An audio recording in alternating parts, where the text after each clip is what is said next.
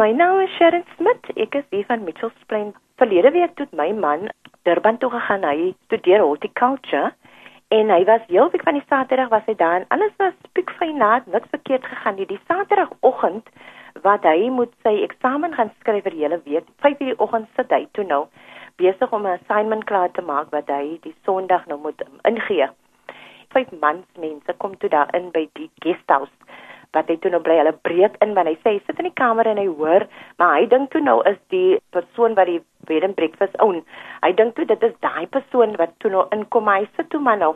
En hy sê wat hy weer sien toe breek die ouens die deur oop wat hy sit en hulle kom daar in en hulle pen hom neer op die grond en hulle beroof hom van sy laptop en geld en foon en alles wat hy saam met hom gehad het beroof hom. Maar my storie wat ek wil oordra is 6 minute oor 5 skrik ek net wakker. Ek is in 'n diep slaap, maar ek skrik net wakker en ek is op en ek vra Here, hoekom maak U dan nou vir my so vroeg wakker? Ek dink dit is Saterdag en 'n mens wil bietjie laat slaap. En ek weet die Heilige Gees laat vir my begin te bid vir my man en ek begin te bid vir Clive en ek sny af, ek, ek sny die doodsmag af.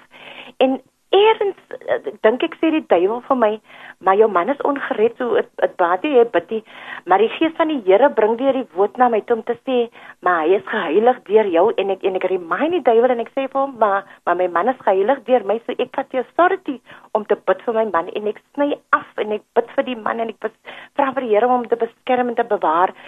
Hy het vir my die aand gebel, die Vrydag aand om vir my te sê nee, hy's nou môreoggend gaan hy nou so en so en so maak, hy moet gaan skryf en so aan en die oggend bel hy nie vir my nie en ek begin te toe nou bekommerd te raak. En jy weet, jy by 2 uur se kan sê ek vir die kinders, jong, julle pa het nou nog vir my gebel en hulle almal bel en en hy antwoord sy telefoon nie en ek begin te net bekommerd te raak. Maar hy het toe vir my gesê hy gaan 5 uur gaan hy op vlug vat van Durban af. So ek moet 7 uur moet ek by die uh, lughawe wees. En ek gaan toe maar nou in die geloof na die lughawe toe.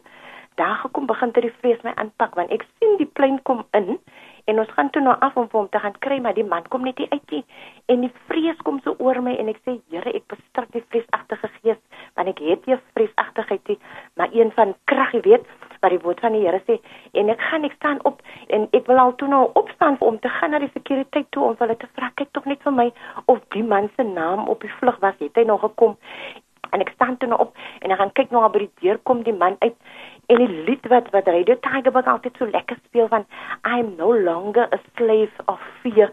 Die lied kom toe by my en ek begin om so saggies te sing en jy weet en die Here begin toe hy kalmte so oor my te bring en dat ek nou vir my omdraai hier sien ek toe nou ek kom aangestap en ek sê net Here baie dankie sê ek en hy kom my kan sien sy gesig lekker lekker en hy kom na my toe maar ek is so oorstel met vreugde dat ek skoon vergeet dat ek nou vir hom wil vra, maar ons het jou gebel en blablabla. Bla, bla. Hy kom toe na my toe en hy sê, "Het jy my gebel?" En ek sê vir hom, "Ja, wat is dan verkeerd?" En hy sê, "Nee, my foon was gesteel."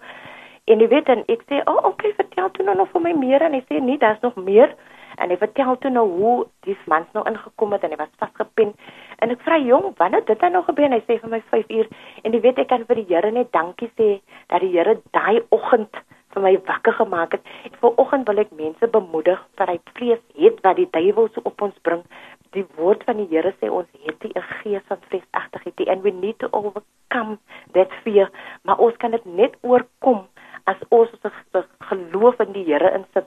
So ek wil vir julle vanmôre bemoedig wat daar buitekant is wat daar sit met hy vrees van o, gaan die kind huis toe kom? O, gaan die man klaar kry met sy dinge? Is daai persoon veilig daar wat hy is. Ek wil vir u verseker vanmôre, as u u saak vir die Here oopmaak, dan sal hy, hy alleen sal vir u.